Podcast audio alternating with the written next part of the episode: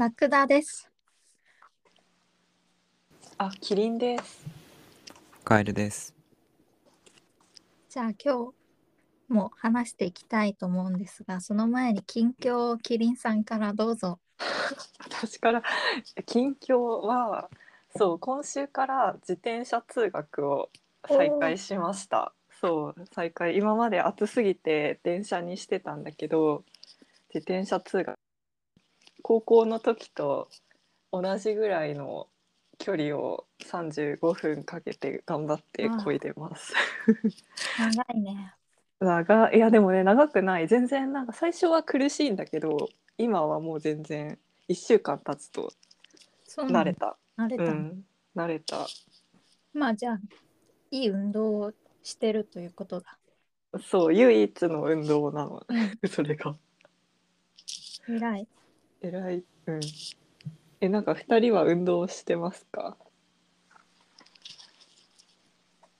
してません。してません。僕もそんな階段を登ったりっていうぐらい。歩くだけ。YouTube を見て顔の運動はしている。なるほど。顔で代謝を上げてる。そうそう。顔だけちょっとシュッとして嬉しい。おー、すごい。カエルくんの近況は？僕は最近はね、ネットで服を買ってみて、宅配ボックスを受け取り先にしてみたんですよ。うん。その一回もやったことなかったんだけど、指定した宅配ボックス行ってこう QR コードを読み込んだら本当にこうガチャってロッカー開いて本当に注文したものが入ってたので感動しました。っ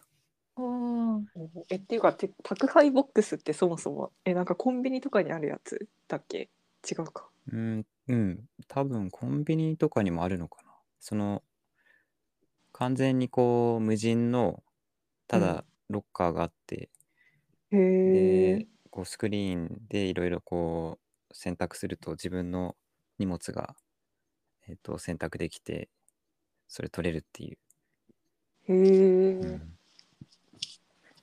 使ったことない。なんかね、こう生身の人間とこうやり取りしない感じがこう、ディストピア感があってよかったなっていう。いいね。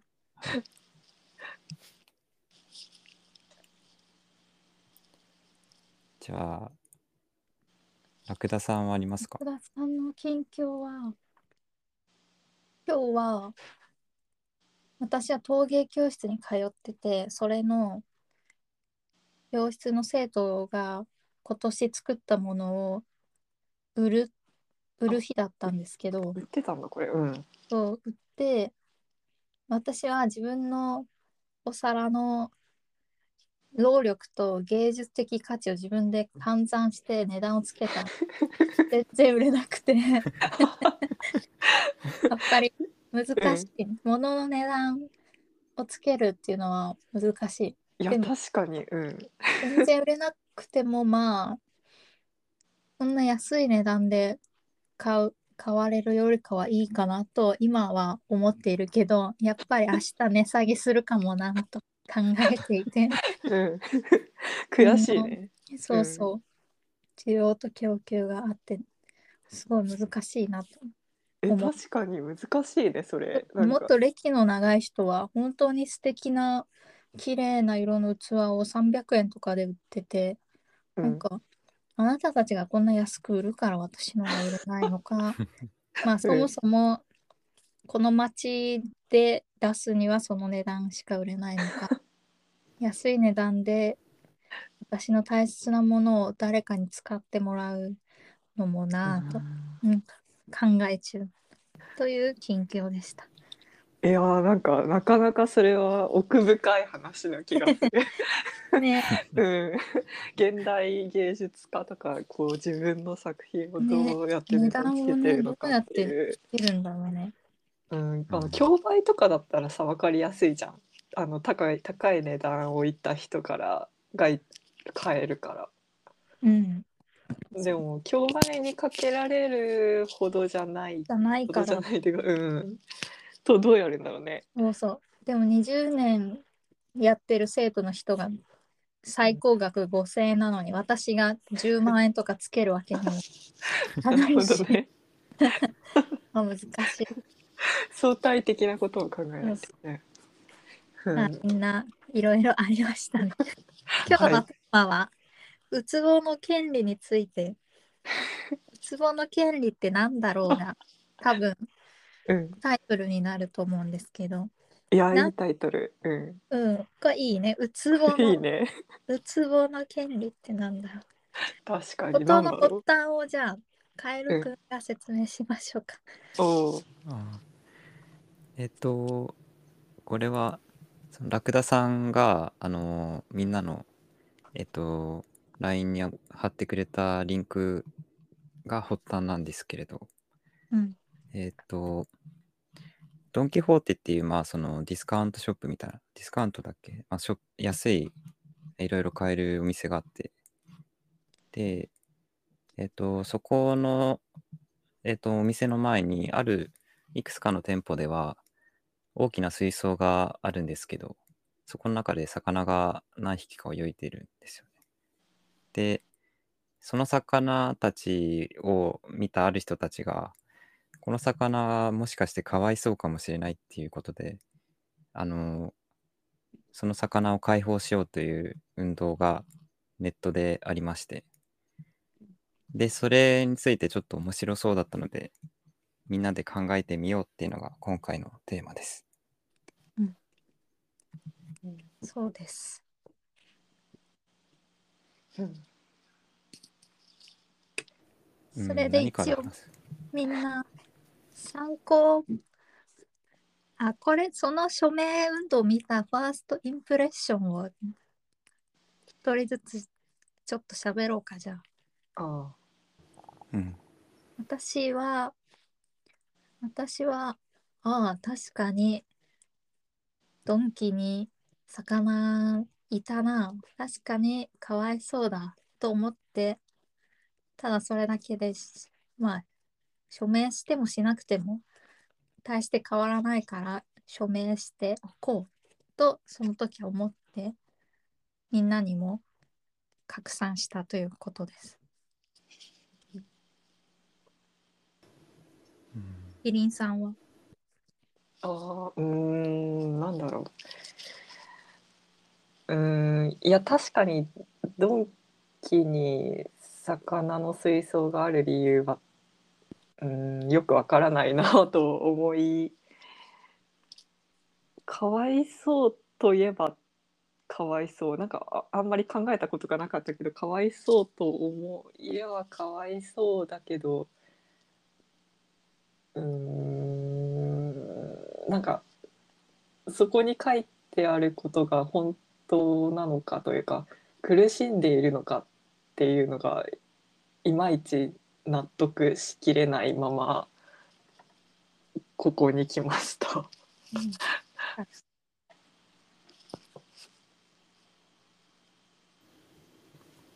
うん、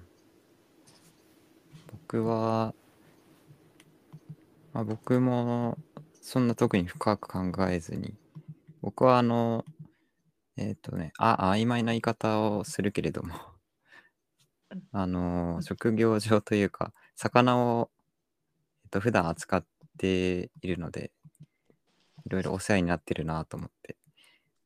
ああ確かにそうなのか、かわいそうかもしれないとは思いました。あとただその僕はその生き物好きなんですけど、結構街歩いててこう魚を提供するお店とかってたまにこう水槽をこう置いてたりすることがあって、うん、そういうのを見てただこう無意識にこうその水槽の前に行って魚を眺めたりすることはあるんですけど、かわいそうと思ったことは全然ないので、この署名運動を見て初めてああ確かにそうかもなと思いました。最初の印象はそんな感じ、うんうん、確かに水槽町にあったらつい見ちゃうよね。うん、見ちゃうね。でもなんかそこでかわいそうっていうのはあんまり思わないというか、むしろ思わないようにしてるのかもしれないんだけど、これは確かになんか魚屋さんの水槽とかだったらもう食べられるから、うん、そう、あんまりかわいそうと、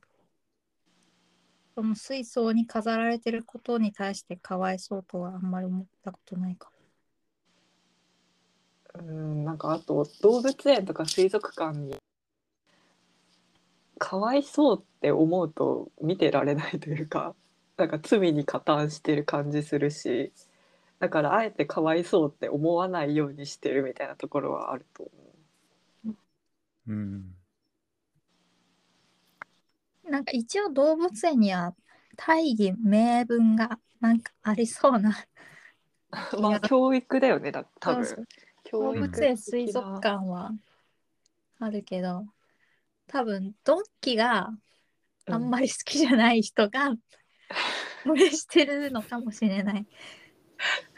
ドンキってなんかうるさいし、安いのがちょっとなんかちょっと品質を下げて安くしたりしてなんかちょっとあれだし、うるさいし眩しいし。でも確かに、いやドンキがそうかは分からないけど、なんかそう動物園とか水族館みたいな教育的な意味があるみたいな、世間で認められるような理由ではなく、こうなんか持って遊んでるとは分かんないけど、なんていうんだろう、こう単になんだろう見て楽しむ、なんかインテリアみたいな感じで、で野生動物を、閉じ込めるっていうことに対して嫌な感じがするっていうのは、分かるっちゃ分かる。ただの飾りっぽいからね、ドンキだ、それっていうと、カエルくんがこう私たちの LINE で共有してくれた、ドンキホーテの店頭に水槽があるのはなぜですかっていう、これってドンキの公式の見解なのかな、誰が答えてるか分かんないね。そう、カエルくん、これは何ですか？これさっきね、ドン・キホーテのホームページに行って、よくある質問で水槽って検索したら出てきたやつ。じゃあドンキ共通の見解。そしてドン・キホーテの店頭に水槽があるのは、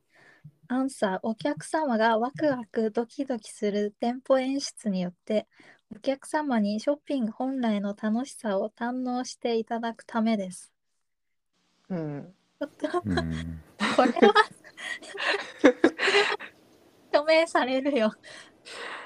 いやでも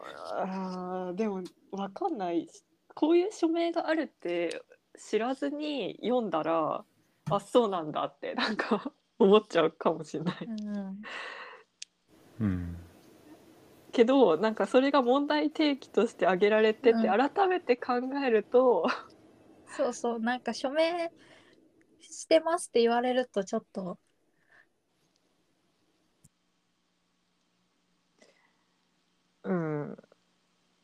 確かになんかその署名を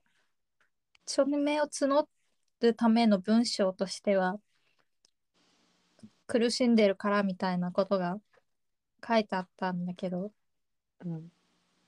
まあそれは一旦置いといて、確かに自分がもし、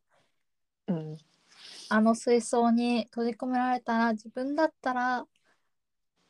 ちょっと最悪なのでまあ一応署名しとこうとも思って署名した。から新宿のドンキはちょっとかわいそうな気になっちゃう。うん、まあそこで我々は参考文献を読んだんですよね。私はちょっと読み切れてないけど、ちょっとはカエル君が教えてくれたビクトリア・ブレイスウェイトという人、研究者の魚は痛みを感じるか Do fish feel pain をね、少し読んだ。高橋弘樹役、2012年発行、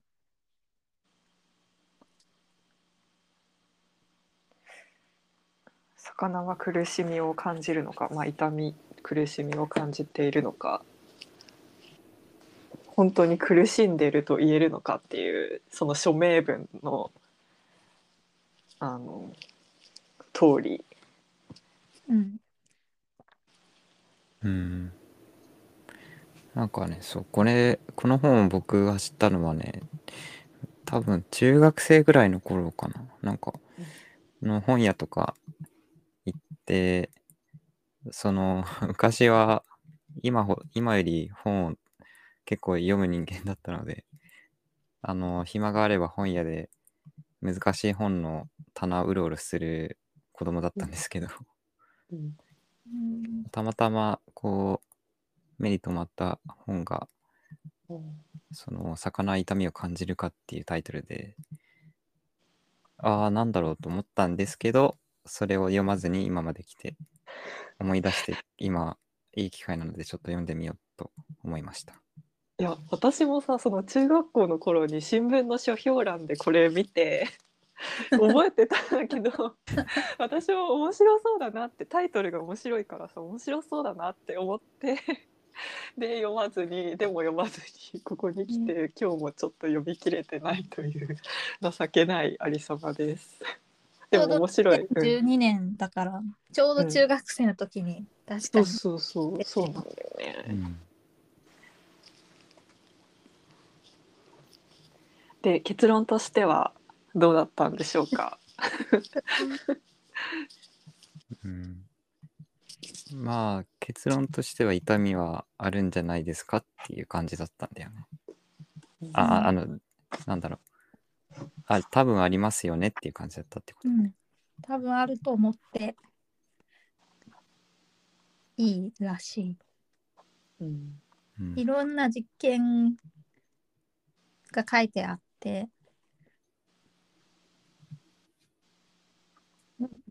面白い、魚ってすごいんだということが分かったけど、ああそう、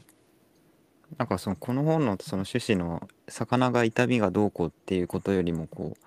魚って意外とこんないろいろできるんだっていうことを知れたのがすごい良かった、うん。何ができるの？なんかシクリッドっていう魚は、うんうん、なんかその魚、自分じゃないシクリッドが戦ってたのを観察して、うん、その強さが推論できるらしい。おー、へー。というか魚が自分以外の魚を個々に認識できる魚がいるっていうのもびっくりしたし、その戦いを観察してどっちに自分は挑めば有利かも考えるっていうのが、うん、それもすごい、うん、あとなんか名前がなんだっけ、フリルフィンゴビーか、そう、これ和名調べたんだけど、なんかうまく出てこなかったんだけど、まあ本だとフリルフィンゴビーっていう、多分こう飛びハゼみたいな感じの魚だと思うんだけど、それがこう海の潮だまりっていう、こう潮の満ち引きで陸になったり、海に戻ったりするところにいて、その、なんだっけ、その陸になってる時に、水たまりにいる時に、なんか鳥とかが、天敵が来て、で、その時に逃げなくちゃいけないんだけど、逃げる時にジャンプして、着地先がこう、うまい、ちゃんとこう、水があるところだっていうのを全部覚えていられるっていう、そういう魚もいたりして。それすごい、ね、満潮の時に地形を全部覚えて、すごいね、確かに、うん、水が引いたら水たまりの位置、そんなすごすぎる。そんな空間マップみたいなものがあるんだ。うん、なんか空間マップがあるっていうのも一つ、なんか痛みを感じるまでに、うん、その結論までに行く大きなピースだとこと書いてあったけど、自分の体のどこが痛んでるかというのが分かるからってこととか、それはちょっとよく分からなかった私は。空間があるとどうなのか分かんないんだけど、その、うん、意識があるっていうことの一つの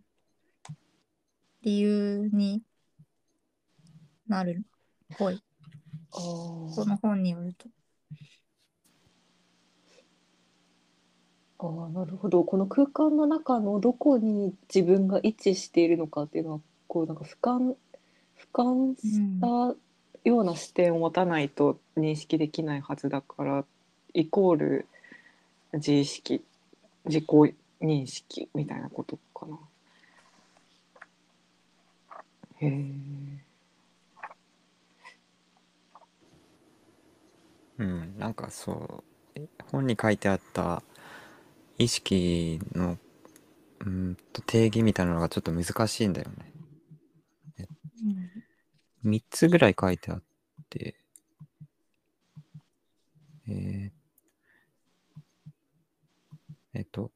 今言った空間認知っていうのが、アクセス意識っていうやつで、情報の断片を結びつけ、イメージや心的表象に結びつけ、自らの行動と決定に結びつける能力、うん、これがどういうことなんだろうっていうのはちょっとよくわからなかったんだけどね。それの例が、そのさっきのフリルフィンゴビーがちゃんと握られるみたいな、そういう自分の頭の中でマップを形成できるっていうことらしいんだけど、あと2つ目が現象意識。これは、自分の周りの出来事を感じ取る能力だ。ちょっと待って、どうだっけ、なんか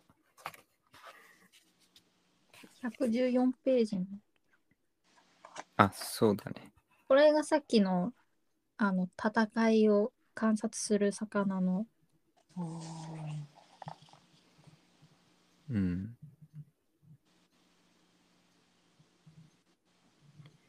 そう。あと3番目が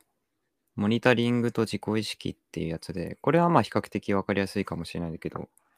自分自身がどういう行動をしているかっていうことを自分が認識できているかどうかっていう、まあ自意識なのかな、いわゆる。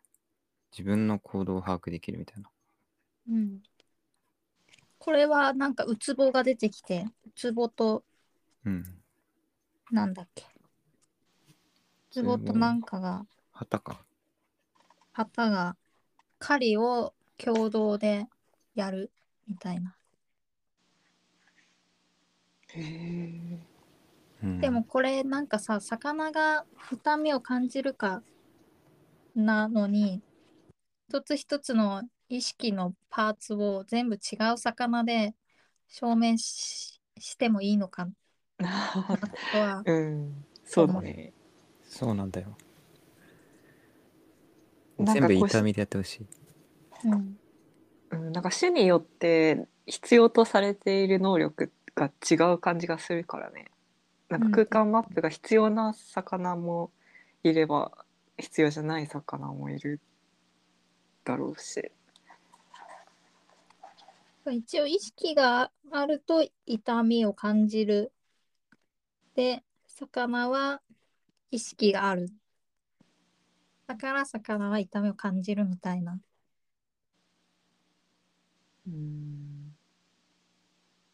まあ、なんかやり方で結論してた。分かるような分からないような、また、うん、意識がないと痛みは感じない、うん、そうなんか意識がなかったら全部反射行動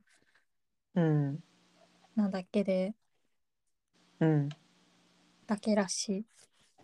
うんうん、あ、そこは結構分かりやすかった気がする、うん、そこは、うん、なるほどポイント。10年この本から経ったけど今はどうなのか。確かにね、10年って結構、うん、生物学で10年って長いのかな。 長そうだけど生物学、どうなんだろう、まあ結構進んでるんじゃないかね。あ、どうだろう、その研究を国とかがお金を出せば進んでるし、そうですね、どうでもいいと思われてたらさようならかな。痛みを感じるって言われたら魚業界も痛みを感じるというか、魚業界もちょっと利権が関わりそうだし、ね、でもなんかそういう意味では結構進んでる国は進んでるよね。なんかノルウェーなんかいい加減なこと言いそうだけど北欧のどっかの国はさ、こう鮭を殺すときに苦しみを感じるようなやり方で殺しちゃいけなくて、なんか痛みって使っていいのか分かんないけど、まあ、感覚が鈍い状態で殺さないといけないみたいな、 なんか法律がずいぶん前にできたって見たような気がするから、法制度的には進んでそう、うん、あ、なんかそうそれ、そういえば一番最後の方に、うん、屠殺方法をちょっと改善してる動きもありますって書いてあった気がする。うん、だけどそのノルウェーの事例が痛みを感じているからっていうのを根拠にしてるのかちょっと分かんないな。確かに。でも、うん、どうなんだろう。痛みを感じてますっていうのがなんかコンセンサスになってんのか、なってたとしたら面白いけど。まあ私はこの本を読んでもなお、うん、なんか痛みを感じるかどうかで待遇を変えるっていう気分にはまだ慣れてなくてあんまり科学的な人間じゃないのかもしれないんですけど、なんか見ててかわいそうかとか、結局なんか恨まれそうかとか、そういう、うん、なんか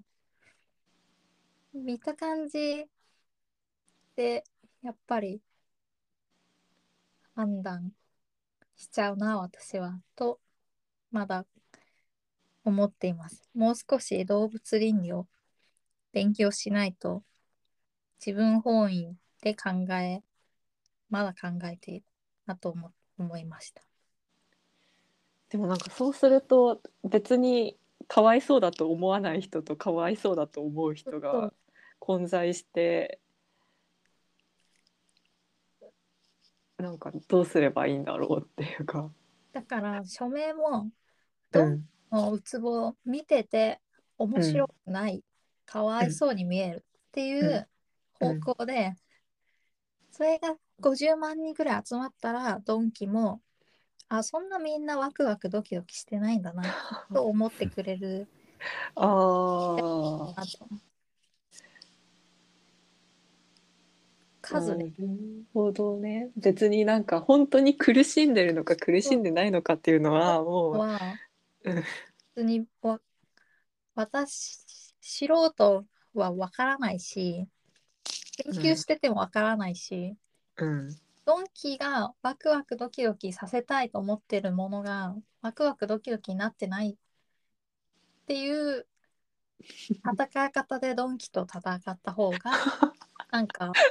ドンキもさワクワクドキドキさせたいと思ってるのにこっちがなんかこっちもなんか全然これは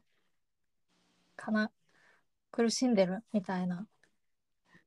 ああ、まあ、そうだね。不快に思う人が多かったら困るもんね。ワクワクドキドキしてないっていう路線で行った方がいいと思った。ああ、うん。でもツボは本当はどうなんだろうね。新宿で見に行った時はもう署名のことを知った後だったから、なんかかわいそうに見えた。なんか目がかわいそうだな。まあかわいそうではあるよね。それはだって、こう、世話なしも、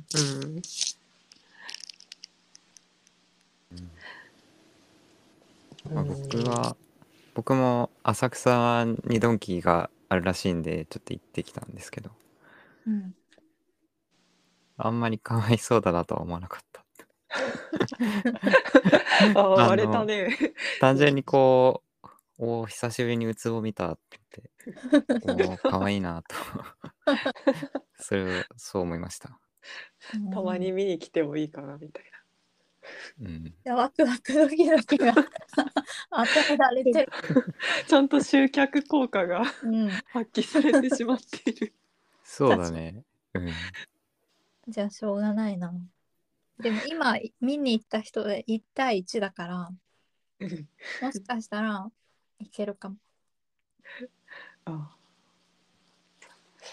あ、そうね、うん、いやでもさっきのそのラクダさんが言ってたこう魚が本当はどうかというよりやっぱりそれを見る人間がなんかこう、うん、そういうのって嫌だからまあそのやめましょうよっていうのは確かに自然な流れかもしれない、うん、その魚がもう本当はどうかっていうことは一旦置いといてみたいな話だと思うんだけれど、うん、なるほどな、なるほど、置いといた方が話が進みやすい気がする。あよく魚が苦しんでるとか言うと違うみたいな論争をまずしないといけない。それも大切なんだろうけど、でもドンキで10年過ごしたウツボまたパラオに戻って楽しいどうすればいいんだろう今いるウツボはこれ以上増やさないっていうのは分かるけど今いるウツボはどうすれば。確かにね。ああそうそうそうだ、さっきこうディスコードでラクダさんが言ってたこうドンキとかのクマノミがうちに帰りたいかもしれないっていうところ、うん、で動物になんかうちがあるのかないのかっていうところがあって、うん、そのうちがある動物とない動物がいそう、ない動物の中でも地元的なものがある動物はいそうってさっきディスコードで書いてたんだけど、これはどういうことなんですかこれは3人でねラジオ前にディスコードでちょっとディスカッションするんだけど、そこでね私が言ったなんか家があるっていうのはわかるじゃない、巣があるとか、うん、そういう動物もいてでも家のない動物もいるじゃん。ペットショップで生まれたとかってこと？いや野生で生まれてヤドカリとかはさなんか家なさそうだし魚とかもあんまり巣とかなさそうなイメージが私には。魚とかミミズとかあるんだけど、なんか、家っていうピンポイントじゃなくても、私たちが思う地元、なんか、帰ったら、まあ、羽を伸ばせるというか、うん、少し楽な気分になるような場所と、緊張する場所は、ある動物もいるんじゃないかなっていうだけの、どうなんだろう、なんか、例えば、そのパラオのウツボをドンキで10年飾って同じパラオの海に戻してもそのウツボがパラオで暮らしてたところと20キロ離れてたらそのウツボにとっては全然違う海と思うのかなというか。あど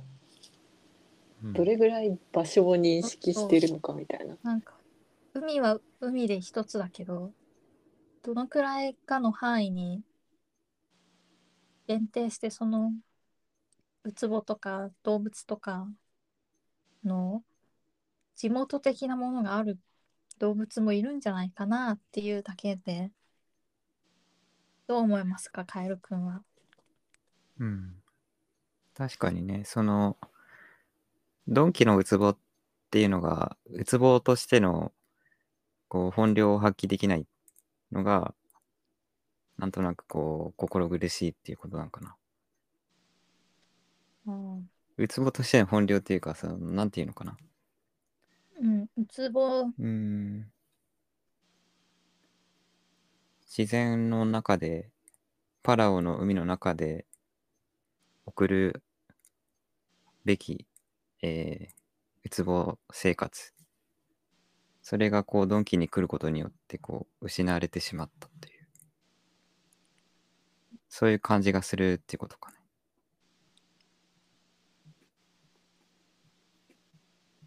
ね。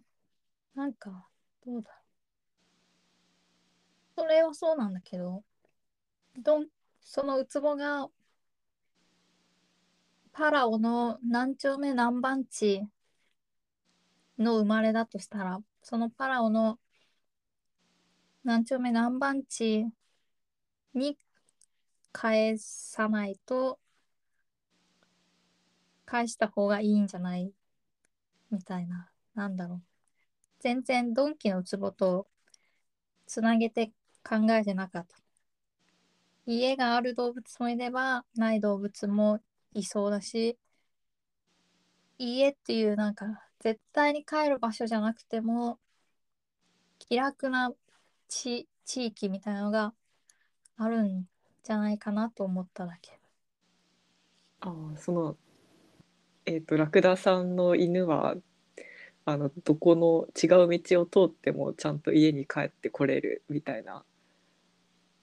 そうラクダが前飼ってた犬はその犬先頭で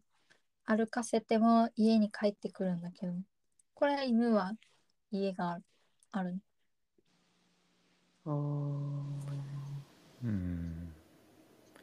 じゃあその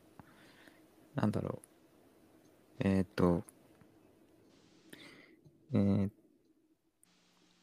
犬みたいにこう人間が飼っている動物にとってのこうまあ、人間がこしらえた、家とあとウツボとかのこう本来ちょっと待ってなんかよくわからなくなってきたなちょっと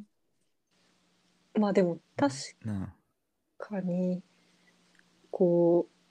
うなんかまた話がずれるというかあれだけどこうウクライナで今戦争があってでそこから他の国に行く人がこうかわいそうだなって思うのはやっぱ家がそこにあったからっていう家があったのにそこを離れなければいけないっていうことに対してとてもなんだろうそれは辛いことだろうって思うのと同じようにっていうこと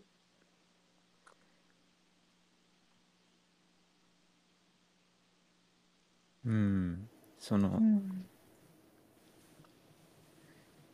なんか犬がこう家があるっていうのはまあ、その人工的な感じがするけど、それはその家としてちゃんと、まあ、認められてるのかな。ああ、犬がどう思ってるか。どうなんだろ確かにそれは何だろうね。何だと思ってるんだろうね。う。家というか、多分寄ったら入れてくれる場所なんだと思う。そのラクダが飼っていた犬は脱走したことがあるんだけど、うん。脱走していつも散歩の途中でおやつをくれるお店に行ってたから おやつをくれるとか、行けば可愛がってもらえる場所っていうのが何個かあっえーて、なんかもしさ、じゃあ、うウん、ツボが、パラオがもしなんていうの、ウツボにはちょっと厳しい環境だったとして、うん、それに対して、ドンキの水槽の中は、ウツボを脅かす存在があんまりないとしたうら、ん。それはウツボの家ああ。がドンキの水槽になるのかな。ドンキが、ウツボが、ね、家だと思ってたらいいんだけど、ドンキのウツボがなんかちょっとあれなのは、そこ以外出れないのがちょっと、ああ、でももし確ドかンキの水槽とパラオがつながってて、ウツボがまだドンキにいるんだったらいいけど、どう思ってんだろうね、ウツボ。でもじゃあ、例えば、なんか、パラオじゃなくて、ドンキの水槽にいる方が長生きして、しかも子孫もたくさん残せるみたいな状況だったら、それはパラオよりもドンキの水槽の中の方がウツボにとっては快適なはずだから、うん。っていう、苦しんでるは快適なはずだからいいよねっていうことになるのかな。でもそしたらパラオ政府は、パラオの海からウツボを全員引き上げた方が良くなる。でも長生きは直感的にはなんか違うような気もするけど、でも長生きできるならいいのかな。うんまあ結局動物の気持ちがちょっと分かりにくいってところになわるっりちにゃくい。と思うんだけど。ああ、でも、いや、そうだね。そうだね。ういや、ん。動物に心があるかないかというのは、結局のところ、今のところはわからないけれども、そこに心を感じてしまうのが人間であって、うん、で、そこに心を感じてしまった時に、その扱いは心を持った動物に対する扱いなのかっていう話か。結局私たちが見た感じ、うん。推論でね、魚の処遇を裁判もしないのに犯罪の軽量を決めるみたいな、うんうん。この証拠ならこういう理由で犯罪したから懲役5年にしようみたいな、そういう感じな気がするけど。でも、あ、なんか話が戻るけど、うん、そういう戦い方でいくとどうなるんだろう。それはこの論理はありなのかな。心があるかどうかはわからないけど、そこに心を感じてしまうからって納得できる。納だか得でら、きる人とできない人が別れてからそれからどっちも、意見を変えれなそう。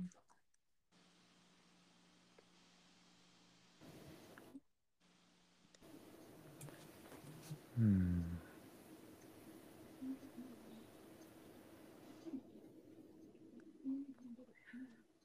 僕は個人的には、人間同士でさえこう、分かり合えるのはちょっと無理かもなとか思うことがあるのでそれが、そういう現状があるのに、魚の気持ちを分かった気になるのはちょっとおごりなのかなとか思うことはあるので、どうなんですかね、その気持ちを分かるというよりは、魚の気持ちを分かると思っている人の気持ちを分かるそうそういうことだね、そうだね、そういうことだよね。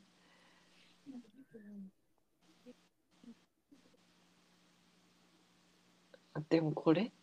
て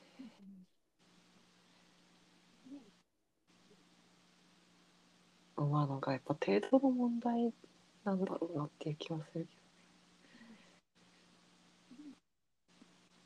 ど、どうすればいいんだろ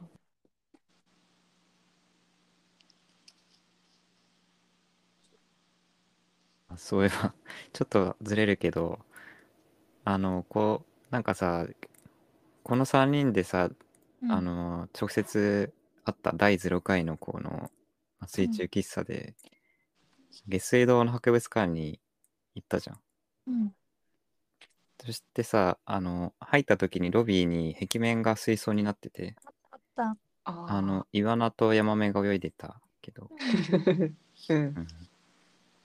それ見てキリンさんが最初に言ったのが、わあ美味しそうって言っててそうなんだよ、川魚好きなんだよねこれは川魚が好きだからしょうがないというか思い出したんだ、それを。かわいそうと思わなかったな。思わなかったね、全然思わなかったな。さっきのウツボの話もその後知ったから全然思わなかったなんかあれは教育目的なんだろうっていう。でもさ、なんか教育目的だからいいっていうのもさ、なんか納得しちゃいそうで納得できないような話ではあるような気がする。別に生きた魚入れなくても写真じゃダメなのかとかさ、本当にその生きた魚とか動物使わないと、それと同等の、あるいは同等じゃなくても別にそれより低い教育的効果じゃダメなのかとかさ、なんか目標がないから動物園はどうしたいのかっていうさ、目標がないからいまいちそこも納得できるかって言われるとあんまできない、なおさらドンキはできないんだけど、じゃできないよなとは思う。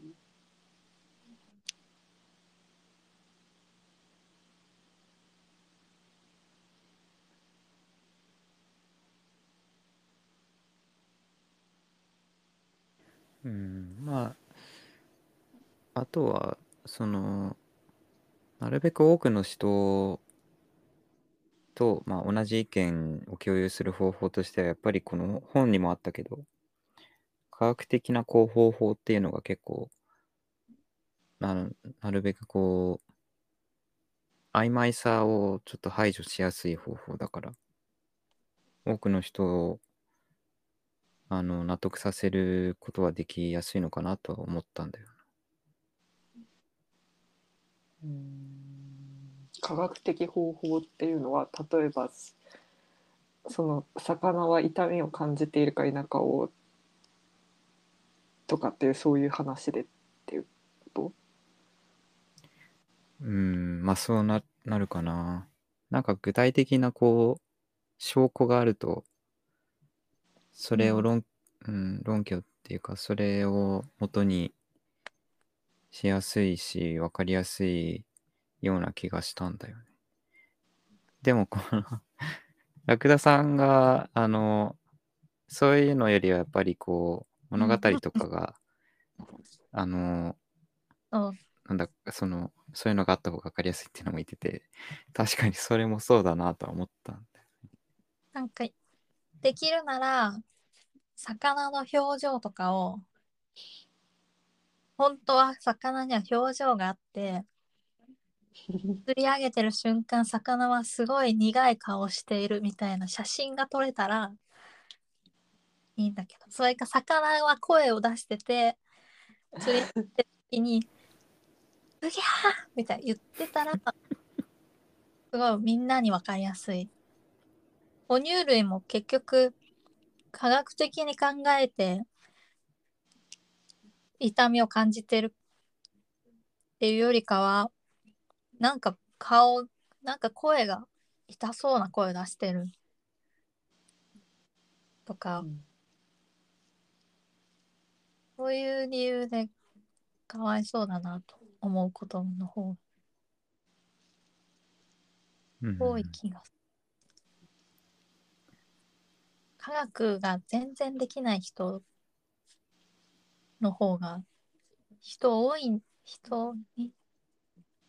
口が多いんじゃないかと思うけど、やっぱり科学は大切ですわ。大切ですわ。本を読んだ方がいい。でもそこまでみんなうつぼ、ドンキのうつぼに労力を割く必要性は考えてなさそうだ。うん。まあそうだよな。あとうつぼとかだったらなんかまだ人間にあんまり直接危害を加えないからそういう話もなりやすいのかもしれないけど、こう人にちょっとこう害をなすと考えられている生き物もたくさんいるわけで、そういう生き物の人々への受け入れられ方ってうつぼのようにはいかないんだろうなって思うんだよね。ああ、それは、うん、まさにヒグマとかの例だよね。ヒグマとかなんかさ、うん、こうその現地の人にとっては、まあ、日常的な脅威だったり作物を荒らされてこう収入源につながるから、こう 山から降りてきちゃったクマはもう市街地をうろつくことを覚えてしまったクマは、まあ殺処分するしかないっていう意見が大半だけど、そこに住んでない人から見るとこうやっぱ野生のクマを殺すことに抵抗があるようで、そういうニュースが流れると当初というか、なんかお問い合わせのメディアにお問い合わせの電話とかがいっぱい来るようになるって話読んだことあるけど、それはまさに割れる例だよね。確かに、うん、遠くから聞くとかわいそうだもんね。う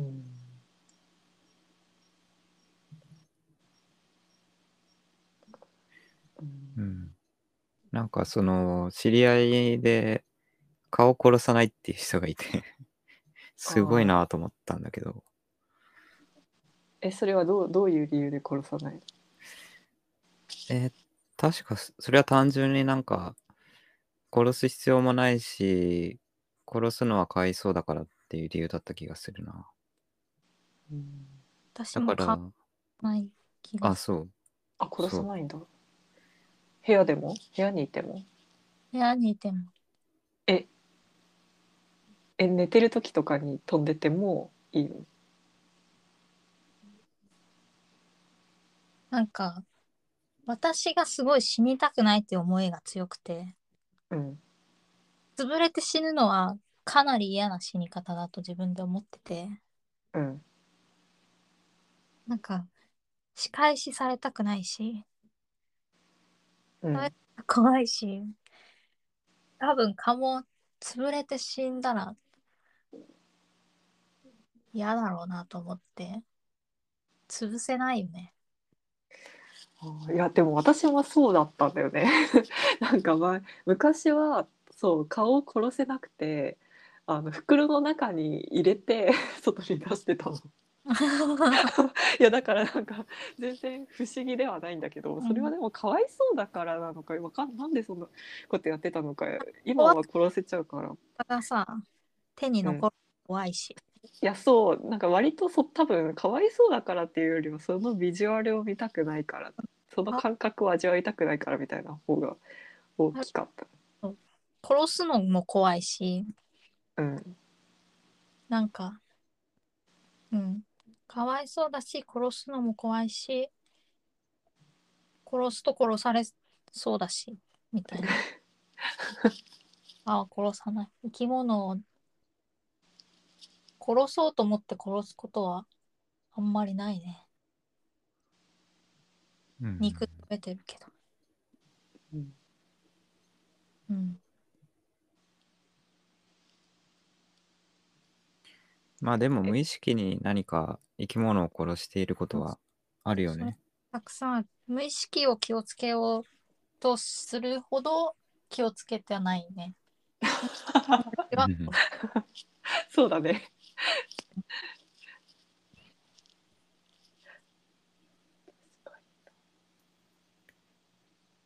まあでも僕そうだな、僕そうね、自転車で走っててなんか道路でアリがいたら避けるしな。すごい見えるんだ、うん、すごい、ね、見えるってかなあ、避けるしか なさそう、うん、でもそれで自分が惹かれたら嫌だなとは思うしな、うん、私前ジャイナ今日面白話もうみんなに話したかな、わかんない、すごい会う人会う人に話してるんだけど、私の大学の先生が言ってた話で、ジャイナ教は何も殺しちゃいけなくて、あ、だから、うん、おすすめ職業がジャイナ教は不動産と金貸しらしくて、それ動かないからね、うん、金貸しと不動産動かない、うん、歩くと虫を潰しちゃうじゃん、うん、だからそんぐらい大切にみんなを殺さないようにしてて、うん、でインドで道路ができた、道路はもう虫が地面より少ないじゃん、うん、だからアスファルトの道路を歩くようにしてたら車にひかれて死んじゃったっていういや面白いのか面白いと言ったらあれかもしれないああそっか、ブラックジョークみたいな、ね、この本、この魚は痛みを感じる感の本にもちょっとジャイナ教の話が出てたけど、ジャイナ教はすべての生き物が同レベルらしいね、この本によると。いやだからその場合はさ、痛みを感じてるかどうかとかっていうのはもう別にどうでもいいというか、じゃない、そういうのじゃないよね、うん。そうだよね、そう。だから痛みを感じてるか否かに関わらず、ウツボには権利があるという。権利、うん。権利。殺されてないからウツボは。ドンキも殺そうとしてないし。ああ、まあそうだね。ここにチャイナ教は住む場所を自分で決める権利もあるのかな。ドンキのウツボが侵害されてる権利はそもそも何なんですか確かに。いやでも、うん、でもやっぱりこう自分が住む場所を勝手に移される、自分の生き方を勝手に他の生き物に変えられるっていうのはなんだろうそれ何の権利場所の権利、場所の権利、住む生き方の権利、生き方の権利、自由自由を拘束して、自由を侵害している、うん、なんかそう思うと寄生虫とかさ、うん、あとはなんだろう、そういうことしてるやつらは他にもいるね、そういえば。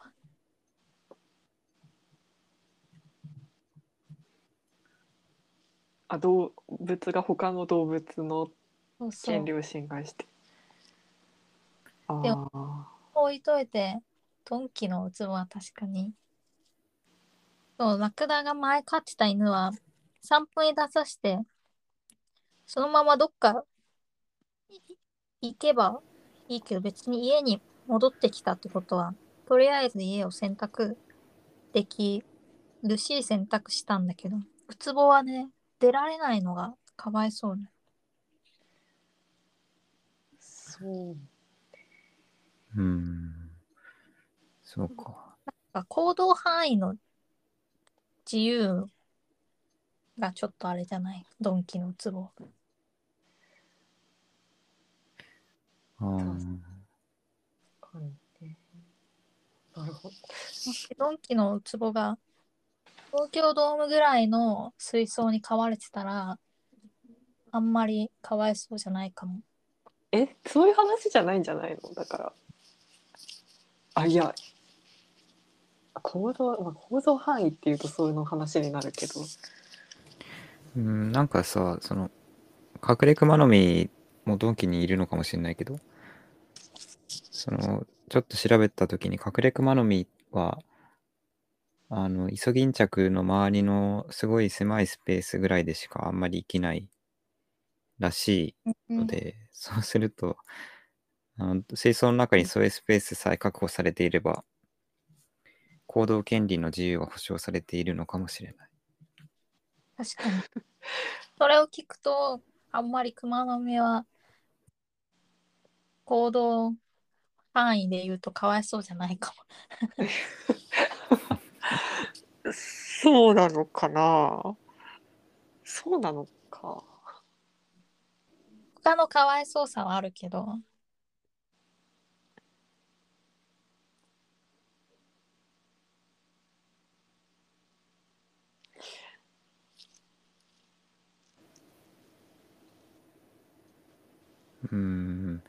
まあ動物っていう言葉自体が動くものだから、その動物やっぱり動くもの、動くものであるはずの動物がなんとなく動けなさそうなところにいられてるのはちょっと、同じ動物としてなぁと思う気持ちはわかるな。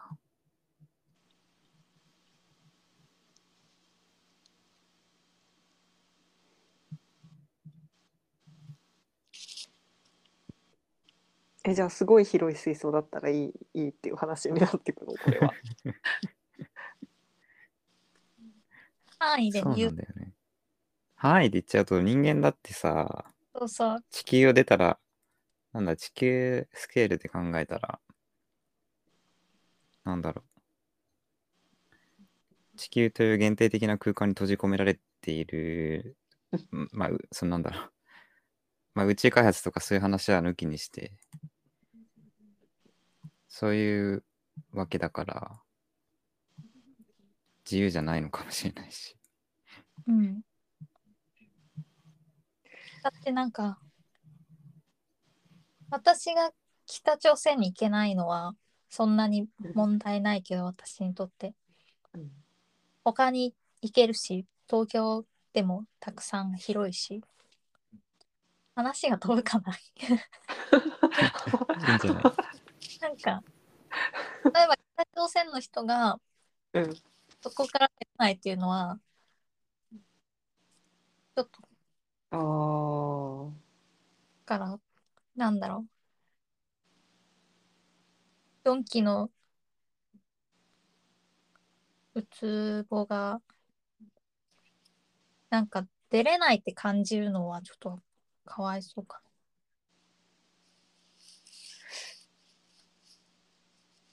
なんかそうするとでもさ、これってさ、そうなの、でもなんか痛みとかよりもっとさ高次元の話になってこない？そうそう、だからなんか別に痛みを感じるからなんか優しくしようとか福祉を整えようっていうのは別にそんなに、まあ言ってることわかるけど私はあんまりピンとこないというか、というかなんかそのさ魚のまあそうね、魚の認知としてさ、痛みを感じるとかよりもこう狭いところに閉じ込められてって自由を求めるみたいな気持ちがあるっていう方が高次元の気持ちというかなんかより次元が高い。そうでした、考えてない。なんかその物を捨てる時もさ、うん、別に本を捨てる時にビリビリに破かないでさ、なんか一応綺麗にまとめて捨てたりするじゃん、うん、そういう時の感情で話してるかも。ああ、なんか本は踏んじゃいけませんみたいな。そうそう、そういういつまだ新しいものをすぐ捨てないとか、なんかそういう気持ちでやっぱり結局話してる、私は。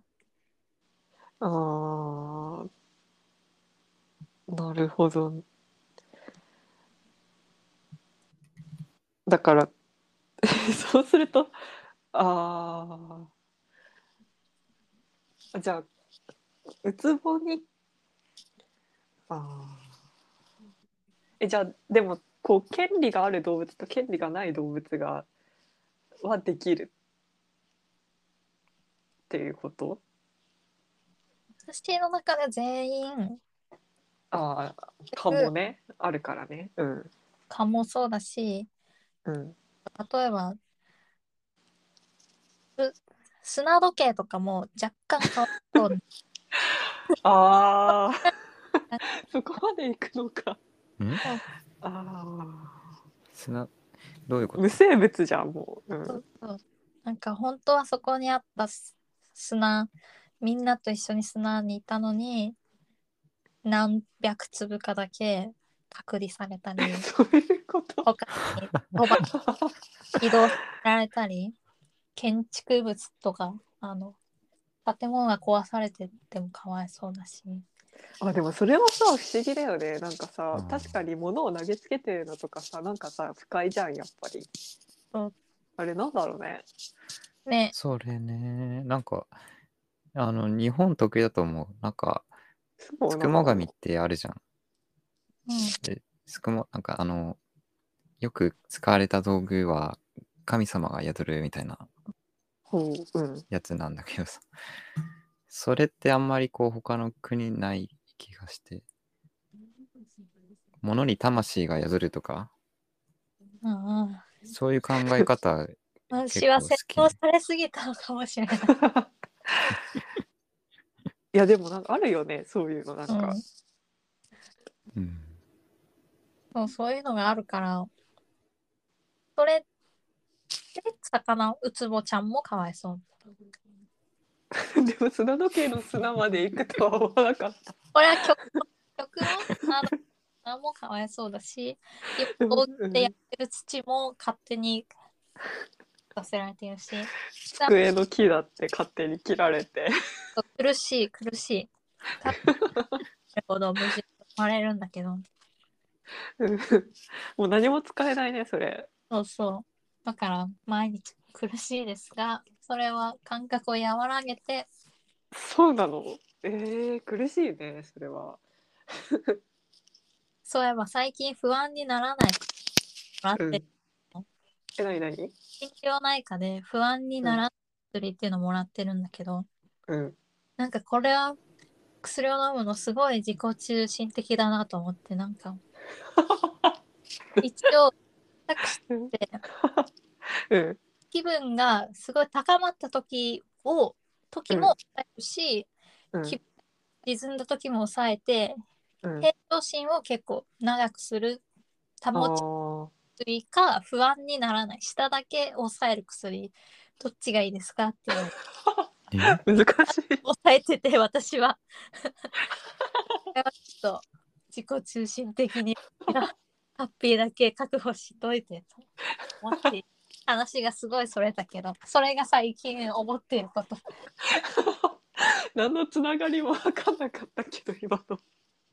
面白いね。不安だという話から自分の最近についての話。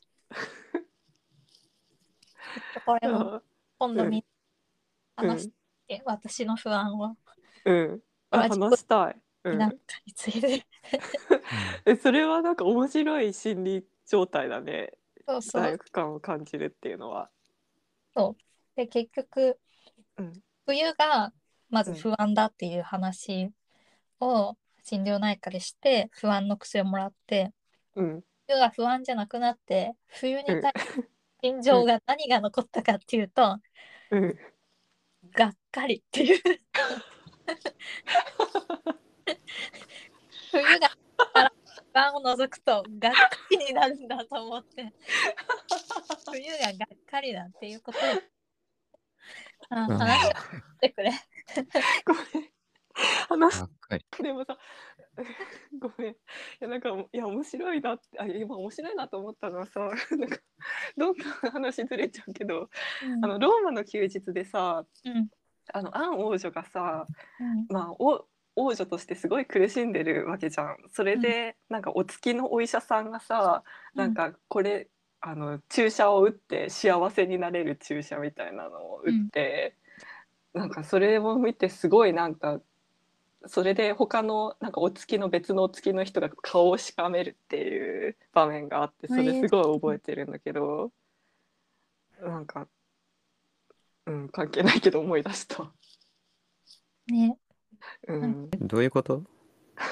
全然話がずれまくって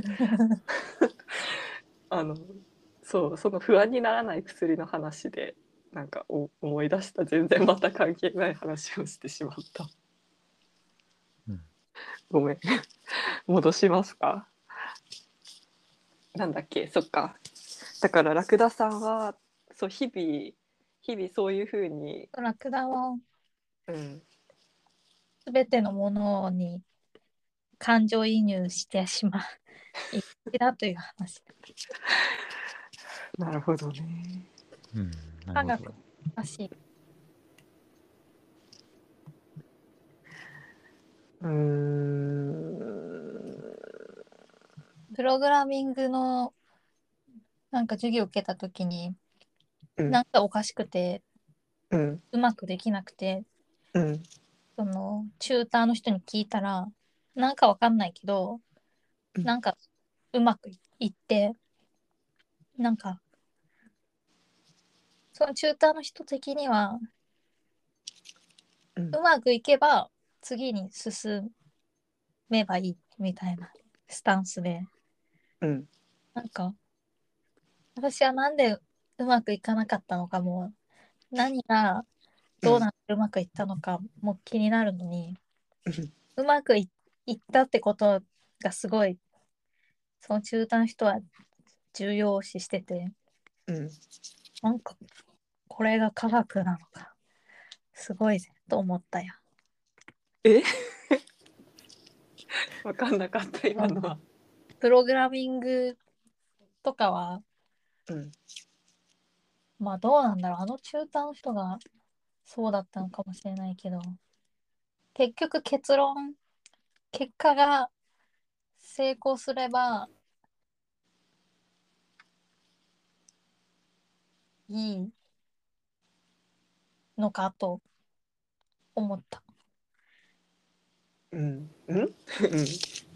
科学というか工学というか、工学なのかもこれは限定って。どういうこと？限定？私は科学じゃないかも。でもなんかパソコンプログラミング工学とかそういうのの初期段階では過程より結果の方が重要だということを感じということだ。それはこの話にどう結びつくの？なんでこの話したんだっけそうまあいいんじゃないの別に。科学が難しいっていう話。あーうんあー科学は何なのかよくわからないという話。なんかまあ正直この話で科学的でもまあ意味はあると思う。意味はあ、なんかまた話がうん、そうね。でもこの問題については科学的には解決できないんじゃないかっていうことになってるんだよね今。本は科学的魚は痛みを感じるから、うん、福祉に配慮しようっていう結末になったけど、私は科学的に魚が痛みを感じると福祉に配慮しようがつながりがないから、うん、だからそこの問題は科学では解決できないというか、科学が入り込む領域じゃないって話。なんか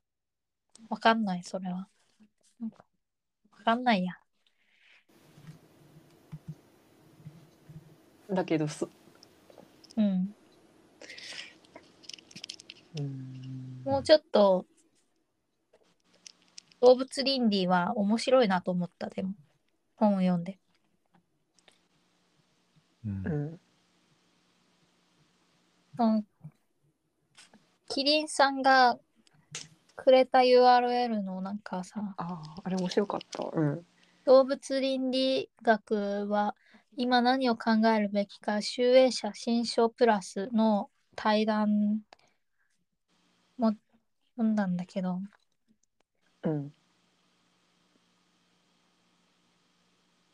面白かった。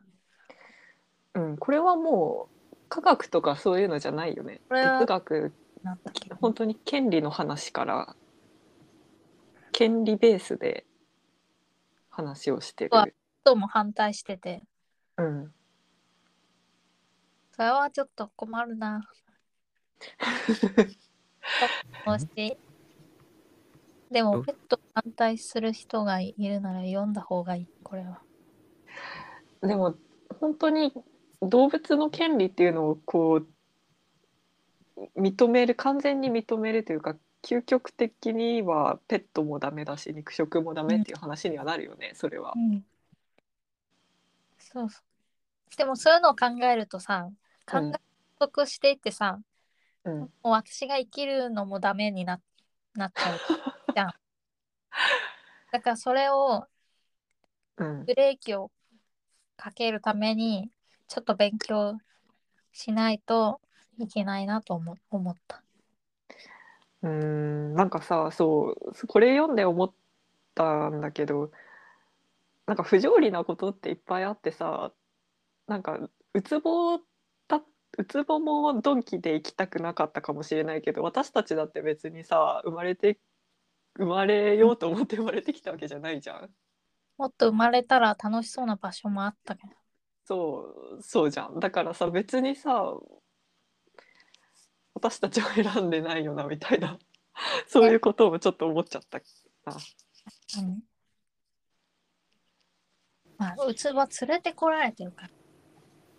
まあそこの違いはあるけどね。でも私たちも連れてこられてるのに、うん、それを認知してないのかも。どういうこと？うん、もっと上の存在が私たちを連れてきたのに人間は連れてこられてるかっていう本で結論が感じないだったから、うん、ここに連れてこられてるのかも。なんかそういうこと昔よく想像してた。なんか認知できないさ、ね、ゲームプレイヤーみたいなさ、ね、人がいてさ考えてたな。うつぼの状態なのかな。うつぼどうなんだろうね。どうやったらさ聞けるんだろう、うん、うつぼに。なんか昔魚じゃないけどインコか何かと話せるっていうのがあった気がするな。本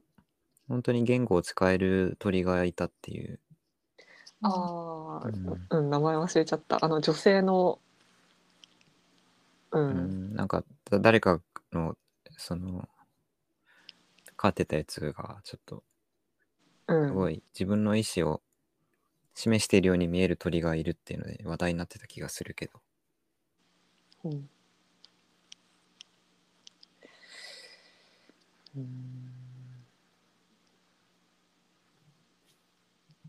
声など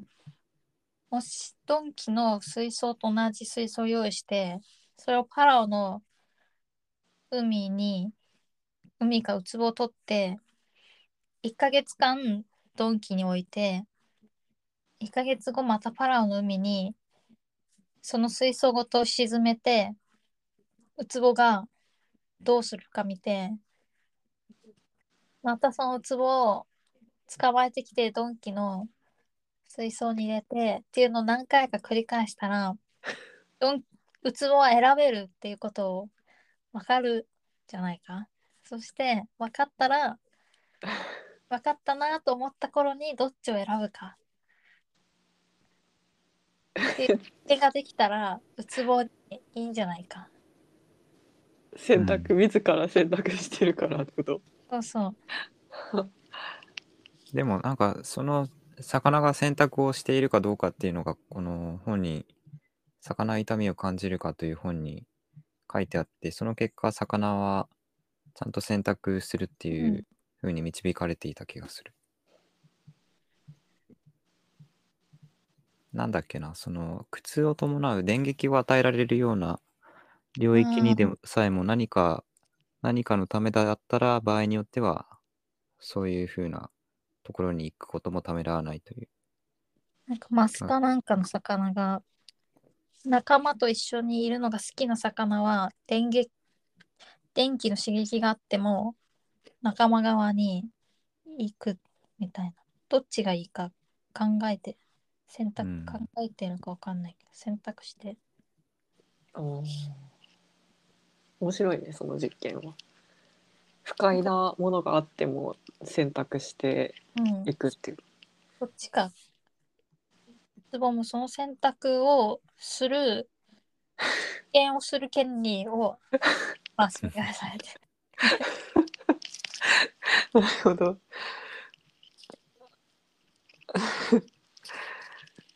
なるほどね。確かに、ね、聞けるなら聞いた方が危険で、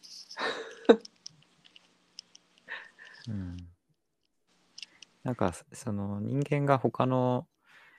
まあ、同じ人間とか他人のことを考えたり他の生物のことを考えようとするのって面白い気がするな。そういう性質がある。その性質に苦しむってことだよね。その擬人化してしまう、そうだよね。なんか共感しようとするとか、分かりたいと思うとかっていう、確かに。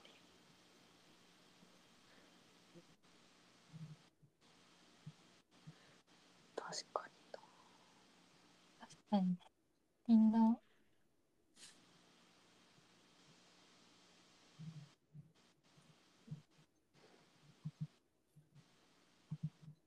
なんかラクダさんがディスコードにあげた絵は何なんですか？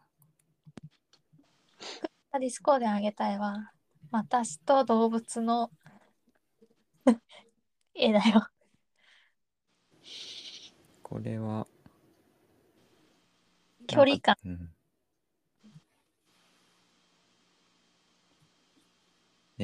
これはそのなんかサークルが3つぐらい階層的にこう書かれてて、真ん中に私がいて飼い猫とあと、その横に他の人の犬、町の動物とかがいて、その一つ目のサークルの外に動物園があって家畜がいたり観賞用の魚がいたりレース用の馬がいたりあと人がいるという二つ目のサークルがあり、さらに外側のもう最後のサークルにはどこやの野生動物がいてまた人がいるという。そういう絵ですか？これはまあ、生活圏内で見える動物と、足を伸ばせば見える動物と、本当に頑張らないと見えないけどいること知ってる動物をまとめたというだけ。本当はお化けも描こうと思ったんだけど動物じゃないから、うん、なるほど。それは思ったあ、うん、自分の見える範囲のものしか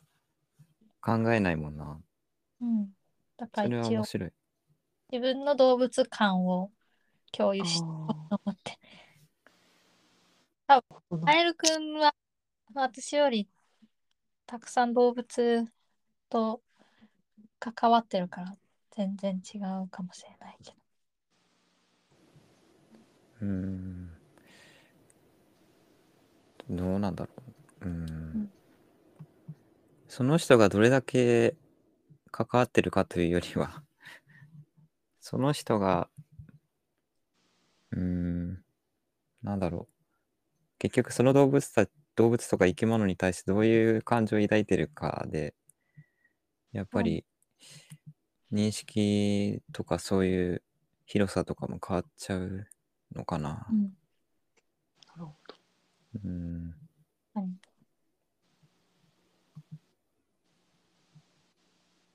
なんかさなんかもう全然もうすごい話がまあ結構いろいろ言ってますけどうん、普通にその辺に生えてる草の名前を分かる人と全然分からん人がいるっていう話が、うん、あったりするの分かる。その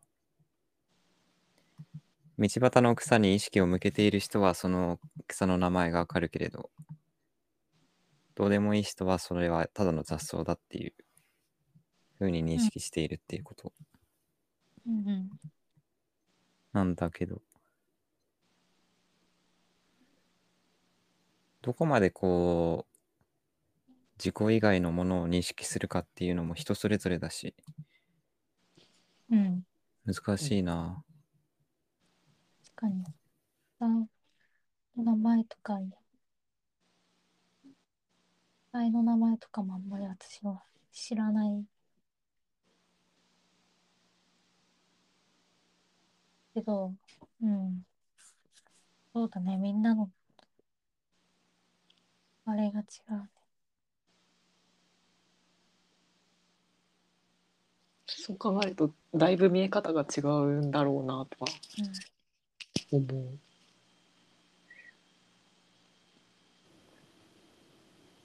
生まれた場所もね、福岡県にいた時は鳥が何種類もいて楽しかった。ああ、そうだよな。うん、パラオって聞いて全然実は全然想像ができてない。同じく。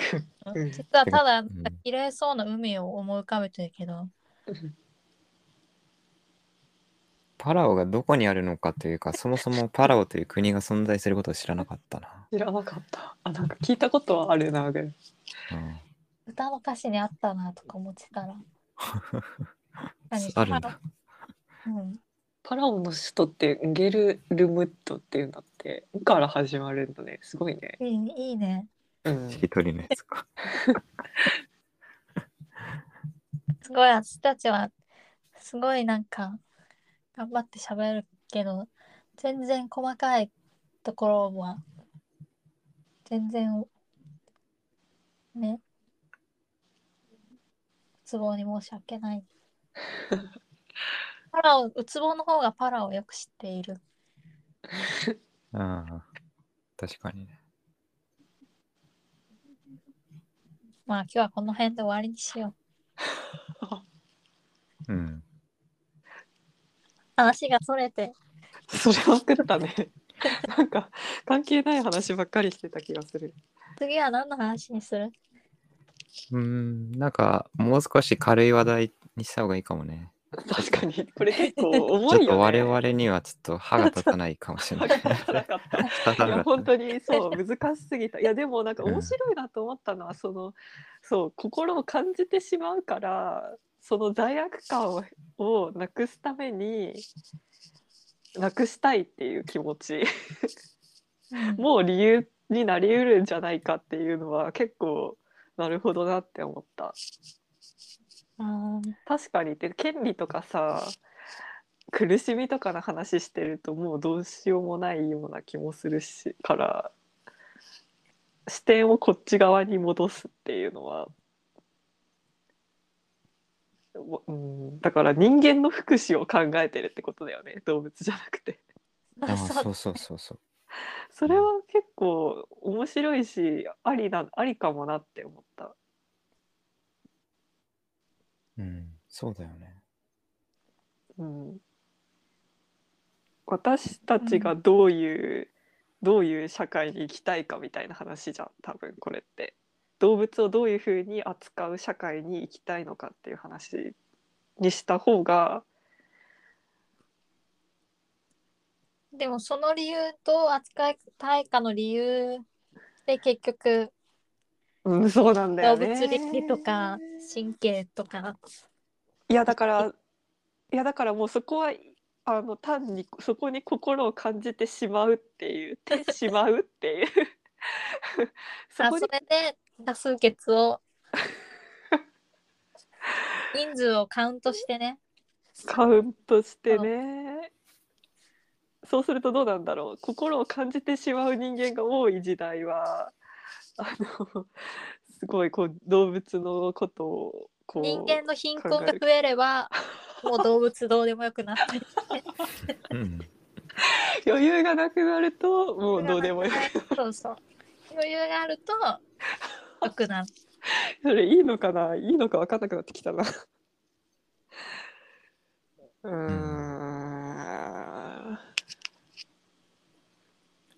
いや無理だよ、だって人間同じ種でさえこんなに貧富の差が明らかなのに、うん、縮めようとできないんだから無理だよ無理なのかな、無理なのかね、うん、まあいろいろ難しいけれどずっとこれ考え続けることが大切だと僕は思うんで、そうだねうん、ずっと考えたいなとは思うけど、たまに私は考えようかな。そうだね、うん、なんかこういうのちょっと疲れるもんね、うん、正直、うん、継続的に。次は何の話するか待ってないけどね。そうだね、話題を決めずに息抜き会で話すっていうのもいいね。なるほど。近況だけ、うん、近況まあ近況だけでも意外と話せるはずだよな。一回近況会を挟んでからまたディスカッションみたいにしてみようか。確かに、うんまあ、近況会確かに準備ほぼゼロでいいし、うんうん、本はでも面白かった、うん、そうだね、うん、じゃあそういうことにしよう。また話しましょう。そうだね、サムネイルはウツボの写真がいいかなまあいいんじゃないかね、うん、私が作った陶芸がまた上がったからその写真にしようか。それでもいいんじゃない。ちょっとウツボっぽいのがあったからちょっとそれにしてみるから、ちょっとやっぱり変えた方がいいと思ったら言ってくれ、うん、じゃあ、うん、さようなら。さようなら。ここまで聞いてくれた人はメッセージをくれたらお菓子でも買ってあげますじゃあバイバイ。すごいバイバイ。ではさようなら。さようなら。